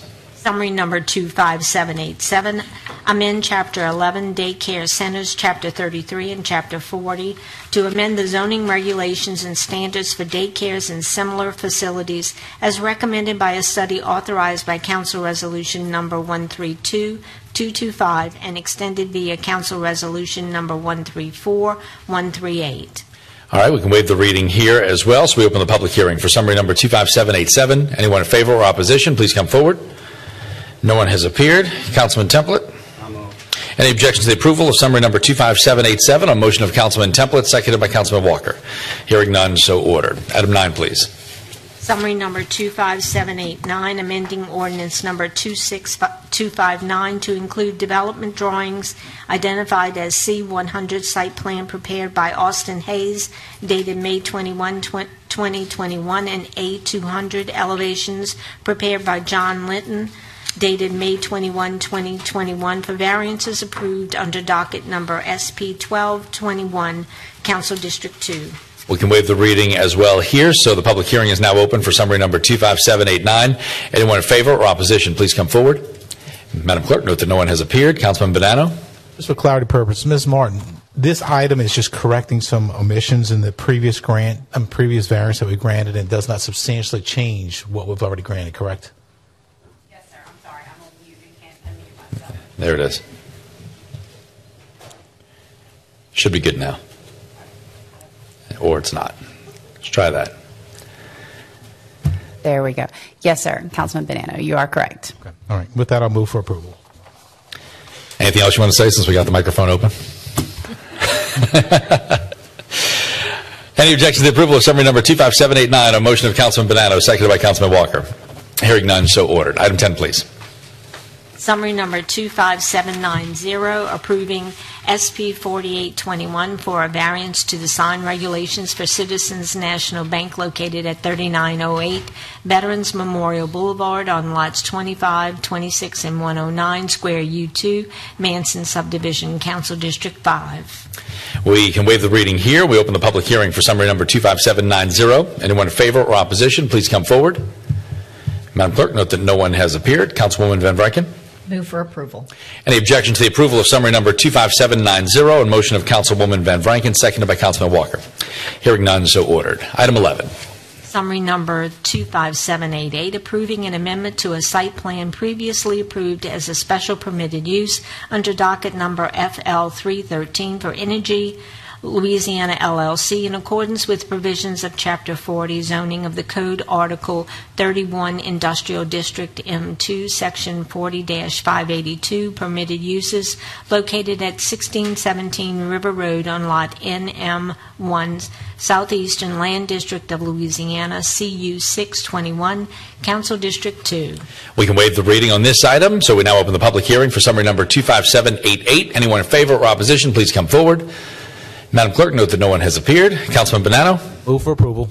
Any objections to the approval of summary number 25788 on motion of Councilman Bonano, seconded by Councilman Walker? Hearing none, so ordered. Other property matters, number 12, please, Madam Clerk. Summary number 25776, declaring Lot 1A2, Square 49, Terrytown Subdivision, Section 6, bearing municipal address 721 Terry Parkway, Terrytown, and lots 1 through 6, 57A and 58A, Square 135, Terrytown Subdivision, no- number 8, no longer needed for public purposes, and authorizing an exchange of said properties with Fourth Street Investment LLC for the acquisition by Jefferson Parish of a portion of Square 8, New Mechanickham, bearing municipal address 1011, 1017, 1019, and 1021 Fourth Street, Gretna. Council District 1. We now open the public hearing for summary number 25776. Anyone in favor or opposition, please come forward. No one has appeared. Madam Clerk, Councilman Edwards. Move for approval. Any objection to the approval of summary number 25776 on motion of Councilman Edwards, seconded by Councilman Walker? Hearing none, so ordered. Item number 13, please. Summary number 25791, revoking and declaring a portion of unimproved Lime Street adjacent to 4648 South I-10 Service Road, West Metairie, no longer needed for a public purpose, and authorizing its sale to the adjacent property owner for appraised value. Council District 5. We now open the public hearing for summary number 25791. Anyone in favor or opposition, please come forward. No one has appeared. Madam Clerk, Councilwoman Van Vranken. Move for approval. Any objection to the approval of summary number 25791 on motion of Councilwoman Van Vranken, seconded by Councilman Walker? Hearing none, so ordered. Item 14, please. Summary number 25792, revoking and declaring a portion of Rosewood Drive adjacent to Lot 1A, Square 21, Beverly Knolls Suburb Subdivision, no longer needed for any public purpose, and authorizing its sale to the adjacent property owner. Council District 5. Public hearing is now open for summary number 25792. Anyone in favor or opposition, please come forward. No one has appeared. Madam Clerk, Councilwoman Van Vranken. Move for approval. Any objections to the approval of summary number 25792 on motion of Councilwoman Van Vranken, seconded by Councilman Walker? Hearing none, so ordered. Item 15. Summary number 25794, amending Section 2-31 of the Code to permit the council to, um, and by resolution, authorize a director or a she- chief administrative assistant to the parish president to sign contractual agreements, grant applications, and other authorized documents ratified by and executed on behalf of the parish of Jefferson and its subsidiaries, and on behalf of special districts and political subdivisions for which the Jefferson Parish Council serves as governing authority. Public hearing is now open for summary number 25794. Anyone in favor or opposition, please come forward. No one has appeared, Madam Clerk. Councilman Templet. I move. Any objection to the approval of summary number 25794 on motion of Councilman Templet, seconded by Councilman Walker? Hearing none, so ordered. Item 16, please. Summary number 25795, amending Section 2-34.1 of the code relative to the pre-filing of resolutions and the introduction of resolutions verbally from the floor. Public hearing is open for summary number 25795. Anyone in favor or opposition, please come forward. John Pinckney, Harris, 509 Homa. I'd like clarity on it. What are we doing? Are we making it harder or easier to do that? We are making it, we are making it conform with what we should be doing, Okay, thank you. to keep it simple. It's the, it's three quarters unanimous, it has to be unanimous. Anyone else in favor or opposition? Madam Clerk, note that no one, uh, one had appeared for clarity. Councilman Templet, your motion. I move. Any objections to the approval of summary number 25795, a motion of Councilman Templet, seconded by Councilman Walker? Hearing none, so ordered. Item number 17. Summary number 25796, amend ordinance number 4074, the personnel rules for the classified service of Jefferson Parish to revise Rule 1, Section 13, and Section 72. Public hearing is now open for summary number 25796. Anyone in favor or opposition, please come forward. No one has appeared, Madam Clerk. Councilman Templet. Any objection to the approval of summary number 25796 on motion of Councilman Templet, seconded by Councilman Walker? Hearing none, so ordered. Item number 18, please. Summary number 25797, amend ordinance number 4074, the personnel rules for the classified service of Jefferson Parish to revise Rule 4, Section 5.9. Public hearing is now open for summary number 25797. Anyone in favor or opposition, please come forward. No one has appeared, Madam Clerk. Councilman Templet. I move. Any objection to the approval of summary number 25797 on motion of Councilman Templet, seconded by Councilman Walker? Chairman, can I ask a, qu- a question about Yes, sir. Mr. Dumas, is, is he here? Mr. Dumas, if you would come forward, please.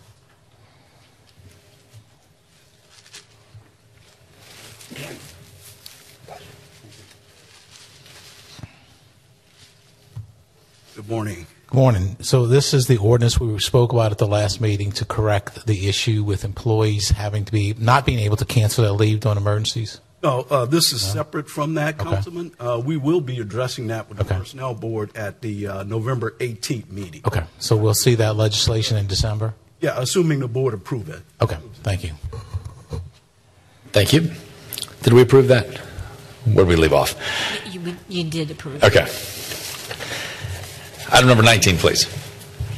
Summary number 25798, amend ordinance number 4074, the personnel rules for the classified service of Jefferson Parish to amend Rule 4, Section 2.1 and Section 6.1, Rule 6, Section 10.4 and 10.13, and Rule 9, Section 12.1 and 12.2.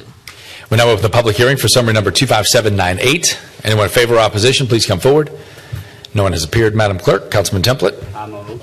Any objection to the approval of summary number 25798 on motion of Councilman Templet, seconded by Councilman Walker? Hearing none, so ordered. I have a note that number 20 will be deferred, so is there any objection to the deferral of summary number 25799 to December 8th on motion of Councilman Templet, seconded by Councilman Walker? Hearing none, so ordered. Also have a note that number 21 will be deferred to December 8th. Is there any objection to the deferral of summary number 25800 to December 8th on motion of Councilman Templet, seconded by Councilman Walker? Hearing none, so ordered. Uh, Number 22, please, Madam Clerk, with amendments. Summary number 25801, amending the 2021 operating budget of Jefferson Parish, and the amendments are as follows. Allocate $100,000 from Council District 3's BP Settlement Fund to, um, I think this one may be, uh, we're canceling the resolution. Um, Councilman Yeah, that's the one, we're canceling that later, right, from the addendum agenda? Yeah, we're canceling item number 10 later. that amendment to the budget then? Okay. All right. Allocate $3,000 from Entergy funds to MLK Task Force for a CEA to provide the 2022 MLK celebrations, Council District 3. And that's the only amendment that I have. Is there any objection to that amendment being brought from the floor? Hearing none, so ordered. Councilman Templet, your motion on the amendments? I move on amendment. Any objection to the adoption of those amendments, on that amendment, rather, on motion of Councilman Templet, seconded by Councilman Walker? Hearing none, so ordered. The public hearing is now open for summary number 25801 as amended. Anyone in favor or opposition, please come forward. Irish Rising Opposition, 509 Homa Boulevard. Government governs least, governs best. Uh, The taxes that were uh, allocated for what they were allocated for, um, to have them redistributed arbitrarily, I have to stand in opposition for that. That's why I'm here. Thank you. Anyone else in favor or opposition? Madam Clerk, note that, no, that one appeared in opposition. Councilman Templet. I'll move as amended. Any objection to the approval of summary number 25801 as amended on motion of Councilman Templet, seconded by Councilman Walker? Hearing none, so ordered. Number 23, please, Madam Clerk. Summary number 25802, amending the 2021 capital budget of Jefferson Parish.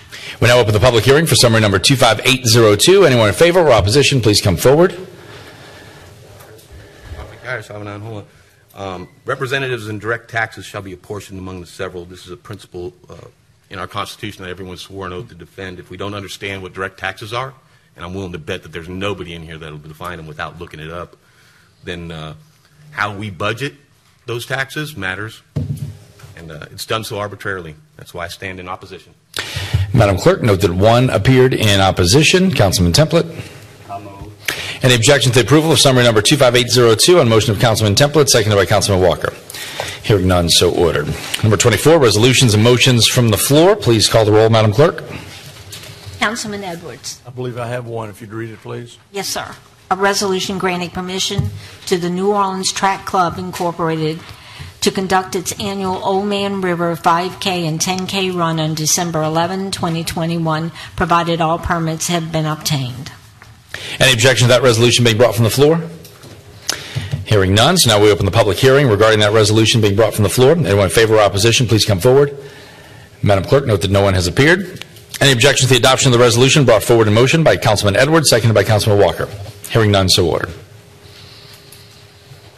Councilman Bonano. I have one, Madam Clerk, if you would read it, please.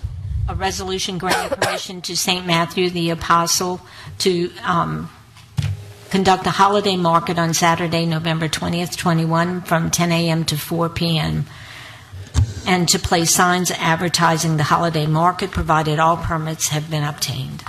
Any objection to that resolution being brought from the floor? Hearing none, we now open the public hearing on that resolution. Anyone in favor or opposition, please come forward. Madam Clerk, note that no one has appeared. Any objection to the adoption of that resolution brought forward in motion by Councilman Bonano, seconded by Councilman Walker? Hearing none, so ordered. Councilman Lee. None. Councilman Walker. I have none. Councilman Templet. I have none. Councilman Impastato. I believe I have a couple. Yes, sir. A resolution directing the administration to approve pending permit applications submitted by AT&T to deploy certain wireline facilities in the public rights-of-way of Of districts 1, 2, 3, and 4 of Jefferson Parish, and to extend permits issued that require extensions for 45 days. Any objections to that resolution being brought from the floor? Hearing none, we now open the public hearing regarding that resolution. Anyone in favor or opposition, please come forward. No one has appeared, Madam Clerk. Any objection to the adoption of that resolution brought forward in motion by Councilman Impastato, seconded by Councilman Walker? Hearing none, so ordered. If we may, Council Chairman. Yes, sir. Uh, just to, to explain, and, and this is done as, as joint resolution uh, by Councilman Bonano, Councilman Edwards, Councilman Lee, uh, and myself, sorry. Uh, but um, our districts, I don't want to speak for any other district, but um, this was um, in light of my comments, consistent with my comments earlier. I believe in light of the pressing needs that I believe we have as a community, particularly in District 4, um, that this is the time for us to open the lines of communication, both literally and figuratively. And um, this is a technological advancement that I think our community needs um, now more than ever. COVID, hurricanes have all shown us the desperate need we have for enhancing the ability to communicate and be connected. Uh, more businesses working from home now more than ever in history uh, in light of just ordinary progress, but also certainly in light of COVID, certainly in light of hurricanes. So, um, and while the concerns, I, I certainly respect the work of our administration and understand that there are challenges and that there are concerns that have to be rectified. When we do the Ben Franklin's list, the cost benefit, the pluses and the minuses, I think the pluses far outweigh the negatives based on what's been presented to me. And so, for those reasons, on behalf of um, the needs of District 4, um, I'm requesting that all of the permits in District 4 be approved uh, as applied for. Thank you, Council Chairman. Anyone else? All right, thank you, Councilman Impastato. That brings us to consent agenda one. Not finished the- um, What's that? I'm not finished with the Oh, floor. I'm sorry, one more. My apologies. A resolution temporarily changing the polling place location for precincts 51, 58, and 59 in Jefferson Parish, Louisiana, which is Council District 4. Any objection to that resolution being brought from the floor? We now open the public hearing on that resolution. Anyone in favor or opposition, please come forward. No one has appeared, Madam Clerk. Any objections to the adoption of that resolution brought forward in motion by Councilman Impastato, seconded by Councilman Walker? Hearing none, so ordered. Councilwoman Van Vranken. And if you could read it. Yes, ma'am. A resolution authorizing St. Catherine of Siena Schools Men's Club to place temporary signs at various locations to advertise their 2021 Christmas tree fundraiser from Friday, November 26, 2021 until Saturday, November 27, 2021. Any objection to that resolution being brought from the floor? Hearing none, we now open the public hearing on that resolution. Anyone in favor or opposition, please come forward. No one has appeared, Madam Clerk. Any objection to the adoption of that resolution brought forward in motion by Councilwoman Van Vranken, seconded by Councilman Walker? Hearing none, so ordered. And I've completed the roll. And now we can move on. Sorry for jumping ahead, Councilwoman. Consent Agenda 1, items 25 through 50, minus uh, 45 and 46, will be pulled to uh, appoint members to the JEDCO board, and then item 50 is canceled. So the rest will be taken in globo. Is there any objection to that? Again, as I repeat it, to the adoption of consent agenda item 25 through 50, minus 45 and 46, which will be pulled, and 50, which will be canceled, on motion of Councilman Templet, seconded by Councilman Walker. Hearing none, so ordered. So we jump ahead to item number 45. Madam Clerk? A resolution appointing a Commissioner A to the Jefferson Parish Economic Development and Port District JEDCO representing the Jefferson Chamber of Commerce, East Bank replacing Tricia Pillpot. Any objection to the appointment of Mr. Michael Adler as Commissioner A to the JEDCO Board on motion of Councilman Templet, seconded by Councilman Walker? Hearing none, so ordered. Item number 46, please.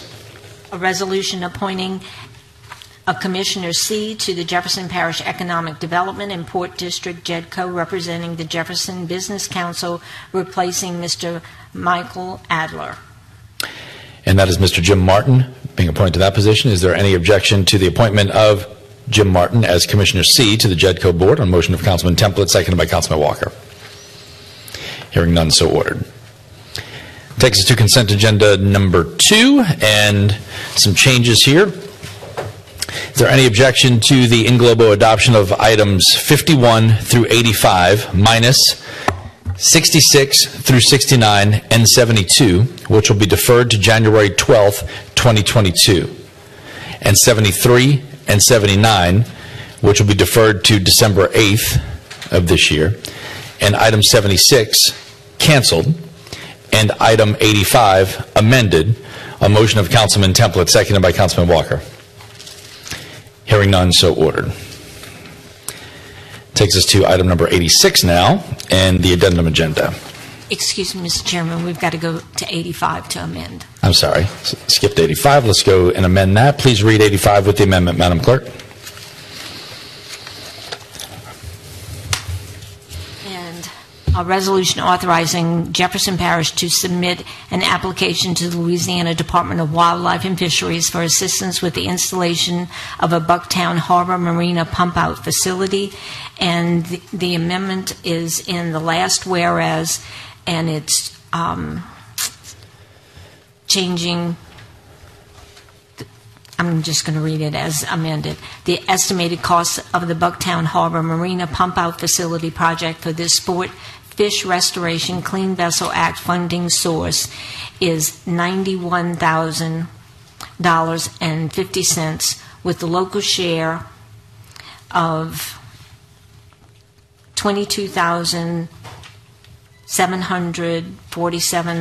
$22,747.50 cents to come from the parish. Is there any objection to the approval of item number 85 as amended on motion of Councilwoman Van Vranken, seconded by Councilman Walker?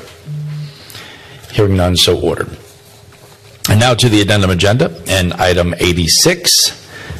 We've got some fun changes here as well. Any objection to the in globo adoption of addendum agenda items 2 through 21 minus 3, 6, and 8, which will be canceled, along with number 10, which will be canceled, and number 7, which will be deferred on motion of Councilman Templet, seconded by Councilman Walker. And we need the deferral date for number seven. I'm sorry? The deferral date for number seven. Oh, that's uh, deferred to 12/8, to our December 8th meeting. I'll read it again. Any objections to the in globo adoption of addendum agenda item numbers 2 through 21, minus 3, 6, and 8, which will be canceled, along with number 10, and item number 7, which will be deferred to December 8th, on motion of Councilman Templet, seconded by Councilman Walker. Hearing none, so ordered. Item number 22 now, special districts, Madam Clerk. A resolution authorizing a contract between Howard Technology Solutions and the Jefferson Parish Communication District. Any objection to the adoption of that resolution on motion of Councilman Templet, seconded by Councilman Walker? Hearing none, so ordered. Item number 87, please. Uh, whoops. A resolution approving change order one with Lakeview Construction and Development LLC, bid number 5132805, adding 45 days to the contract with a new completion date of January 17, 2022, for the renovations to the Fire Department warehouse located at 5512 South Lampert Street for the East Bank Consolidated Jefferson Parish Fire Department, Council Districts 2 through 5. Councilwoman Van Vranken? Any objection to the adoption of that resolution on motion of Councilwoman Van Vranken, seconded by Councilman Walker? Hearing none, so ordered. Number 88, please. A resolution authorizing the publication of a notice of intention to amend the boundaries and expand the area of Metairie CBD Economic Development District Number 1, State of Louisiana, Council District 5. Councilwoman Van Vranken? Move for approval? Any objection to the adoption of the resolution on motion of Councilwoman Van Vranken, seconded by Councilman Walker? Hearing none, so ordered. No new business to report, no status report, so now anyone who would like to appear before the council on special subject matters can do so. You must fill out a request to speak card in the back of chambers. You have three minutes. Please state your first and last name for the record. Al Morella, 4260 East Loyola Drive, 5th District, Kenner, 4th District, unincorporated Jefferson, 49 years. Uh, total campaign contribution from August 25th, uh,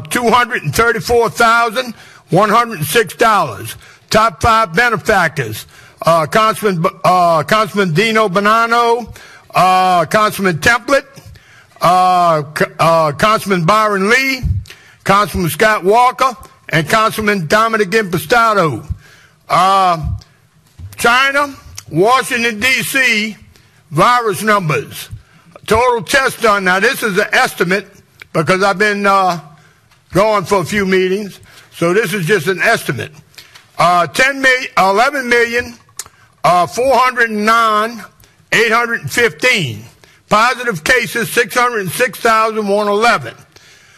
Uh, uh, negative cases, 10 million, 803,704. Uh, recoveries, 762,659. Now, next item. Governor John Bell Edwards, I'm demanding your resignation effective immediately.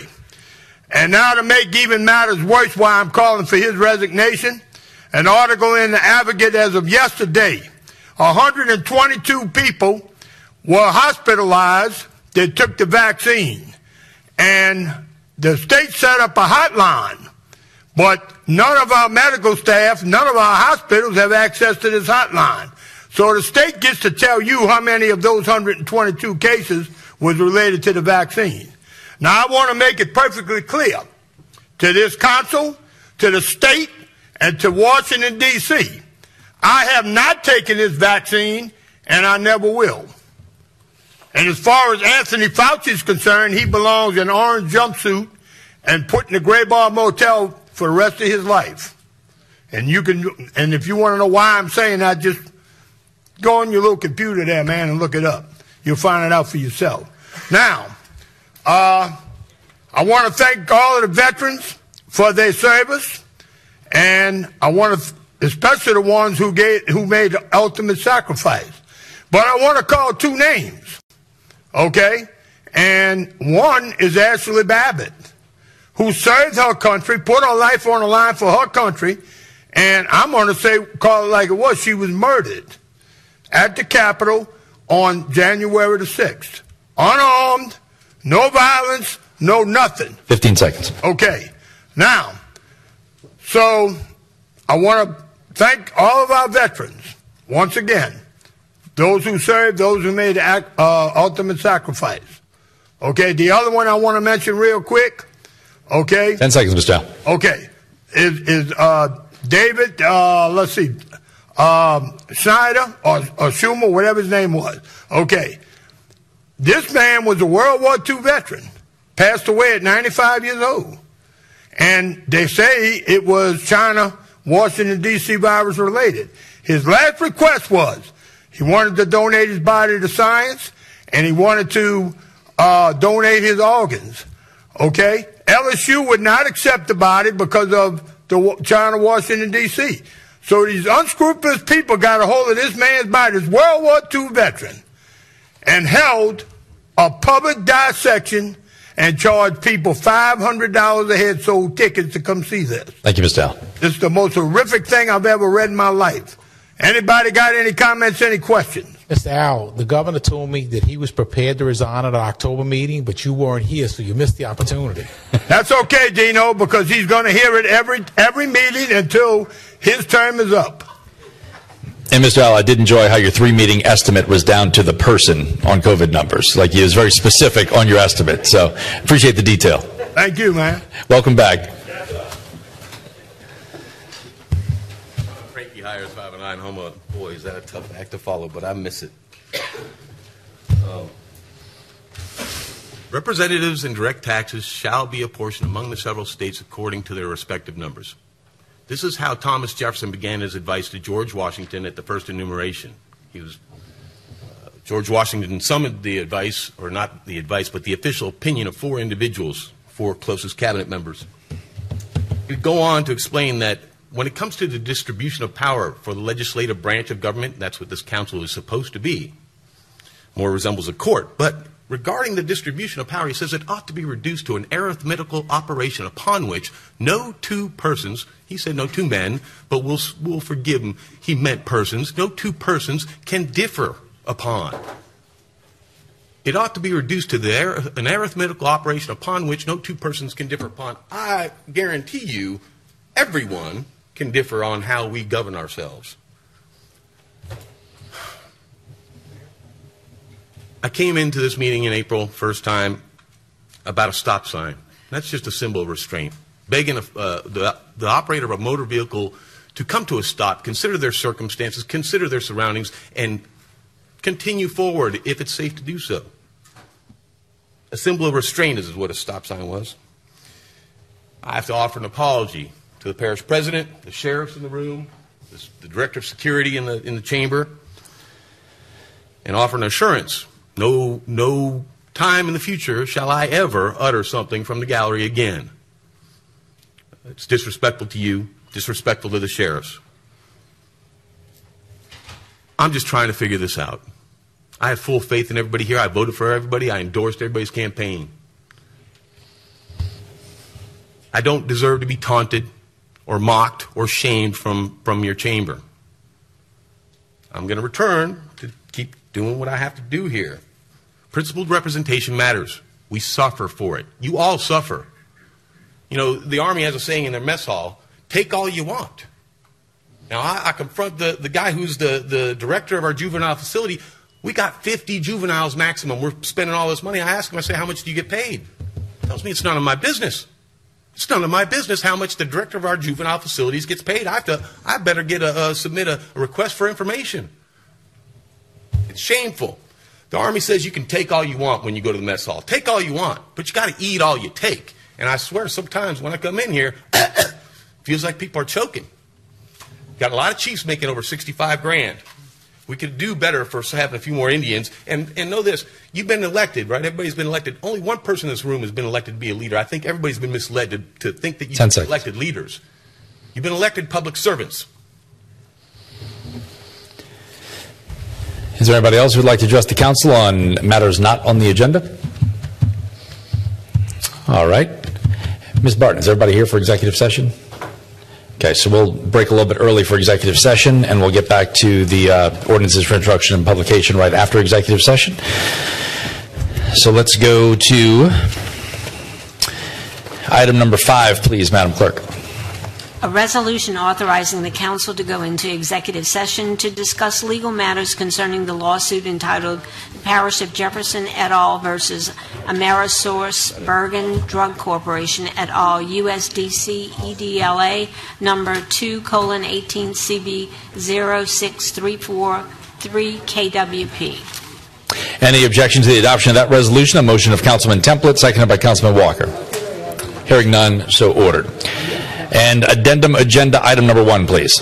A resolution authorizing the council to go into executive session to discuss legal matters concerning a workers' compensation claim for Gregory Parham, claim number 16G57Y232169, and to pro- provide uh, for related matters.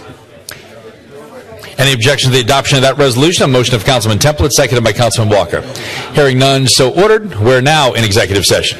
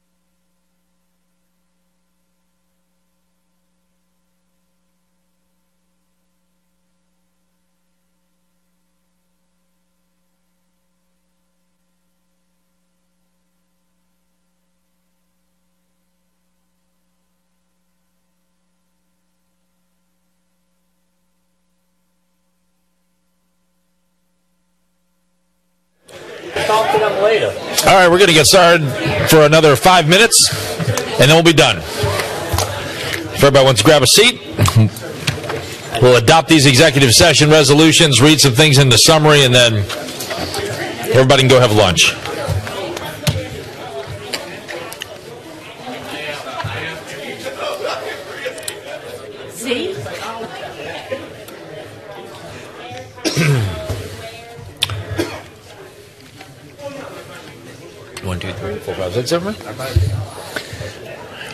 All right, Madam Clerk, can you read those executive session items, please?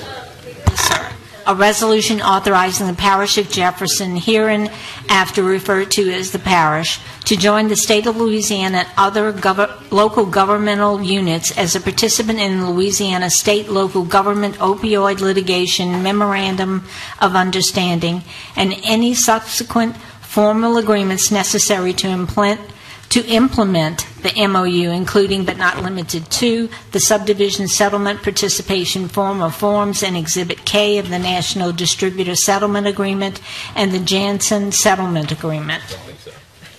And on Section 3, that Thomas P. Anselmo is hereby expressly authorized to execute the MOU in substantially the form described.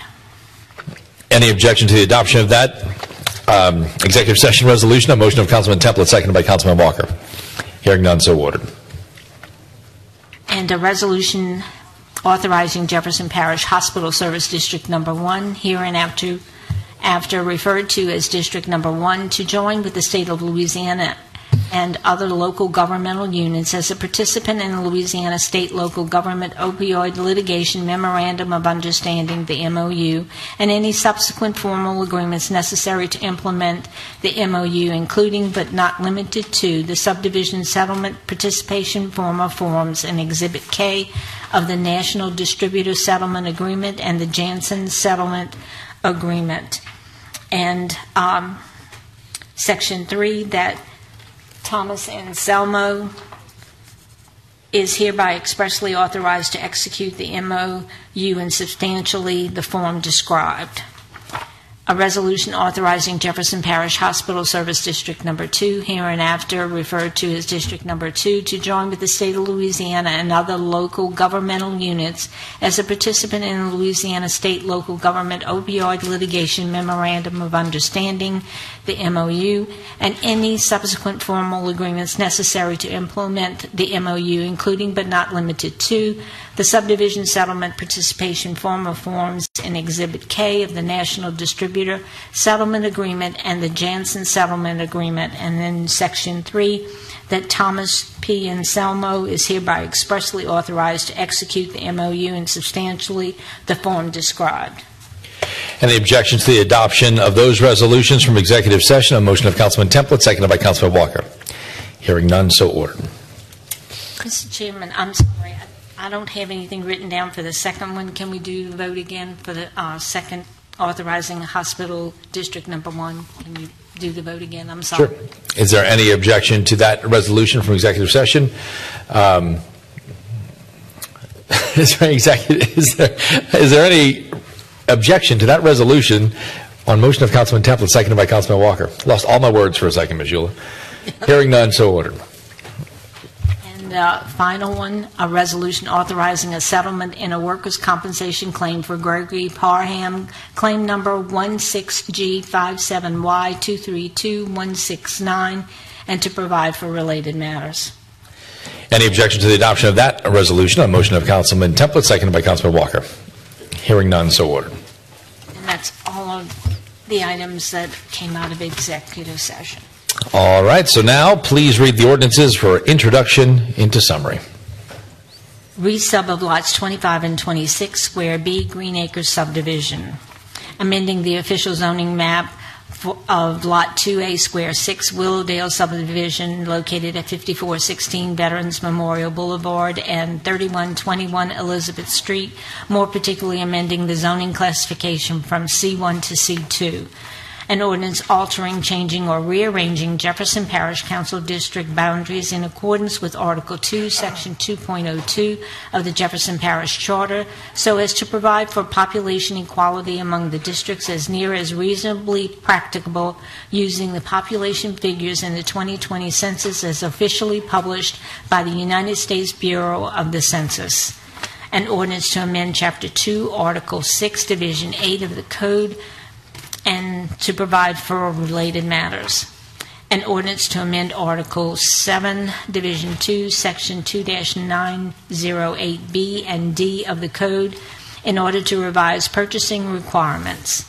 An ordinance revoking and declaring a portion of Lumar Road right-of-way adjacent to 2729 Manley Avenue, Lot 1, Square 1, Homes Park Number 1 subdivision no longer needed for a public purpose, and authorizing a sale to the adjacent property owner, Carrie A. Mulder, for appraised value and providing for related matters. An ordinance to amend Chapter 33 Unified Development Code Code of Ordinance of Jefferson Parish to provide for the amortization of nonconforming signs for property zoned town center mixed-use district along the portion of David Drive between West Napoleon Avenue and Veterans Memorial Boulevard. An ordinance amending the 2021 operating budget of Jefferson Parish, an ordinance amending the 2021 uh, capital budget of Jefferson Parish. And that's all of the items I have to read into summary. And you have an election notice that we need to read as well? Yes, sir. Just one sec.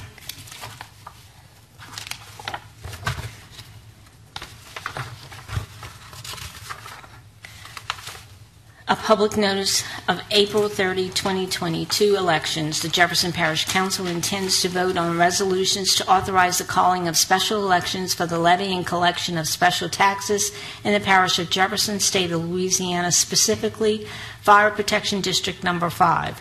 Shall Fire Protection District Number 5 of the parish of Jefferson, state of Louisiana, the district be authorized to levy and collect a tax of not to exceed 25 mills on all property subject to taxation in the district for a period of 10 years, beginning with the year 2024, with the estimated amount reasonably expected to be collected from the levy of the tax for one year being $5,139,004 for the purpose of acquiring, constructing, improving, maintaining, or operating fire protection facilities, vehicles, and equipment, including both movable and immovable property to be used to provide fire protection service in the district. Jefferson Parish Consolidated Road Lighting District shall Jefferson Parish Consolidated Road Lighting District of the Parish of Jefferson, State of Louisiana, the district, be authorized to renew the levy and collection of a tax of not to exceed three mills on all property subject to taxation in the district for a period of 10 years, beginning with the year 2025, with the estimated amount reasonably expected to be collected from the levy of the tax for one year being nine million three hundred sixteen thousand seven hundred six dollars for the purpose of acquiring, constructing, improving, maintaining, and operating road lighting facilities in the district. The Jefferson Parish Council will vote on these resolutions at the Jefferson Parish Council meeting to be held on Wednesday, December 8, 2021, beginning at 10 a.m. in the East Bank Council Chambers, second floor, Yenni Building, 1221 Elmwood Park Boulevard, Harahan, Louisiana. The tentative date for this election is Saturday, April 30, 2022. Thank you, Madam Clerk. Uh, Councilman Templet has just pointed out to me that this is our last meeting before Thanksgiving. So, an early happy Thanksgiving to everybody. And uh, hopefully, as we move into 2022, and Councilman Templet's back in this chair, we get 2022 off to a much better start than we did 2021, and we move beyond where we've been with COVID and some of the other challenges that our community has faced by way of storms and anything else. And maybe, just maybe, 2022 can be kind of a normal year. I don't want to jinx anything, but that's the hope that we can move forward into some semblance of normalcy. And now everybody's just going to say I jinxed us, but but really, can it be any worse? It's been the past past couple of years. Is that a double jinx? I just do it again. well, we'll find out. Let's hope for the best and prepare for the worst, as we like to say. I need uh, a vote accepting the uh, summaries. Yes, and I will. Of course, I didn't forget about that, Ms. Eula. I'm going to get to that. Is there any objections to the adoption of those ordinances introduced uh, for summary? On motion of, On motion of Councilman Walker, seconded by Councilman Templet. or motion Councilman Templet, seconded by Councilman Walker. Hearing none, so ordered.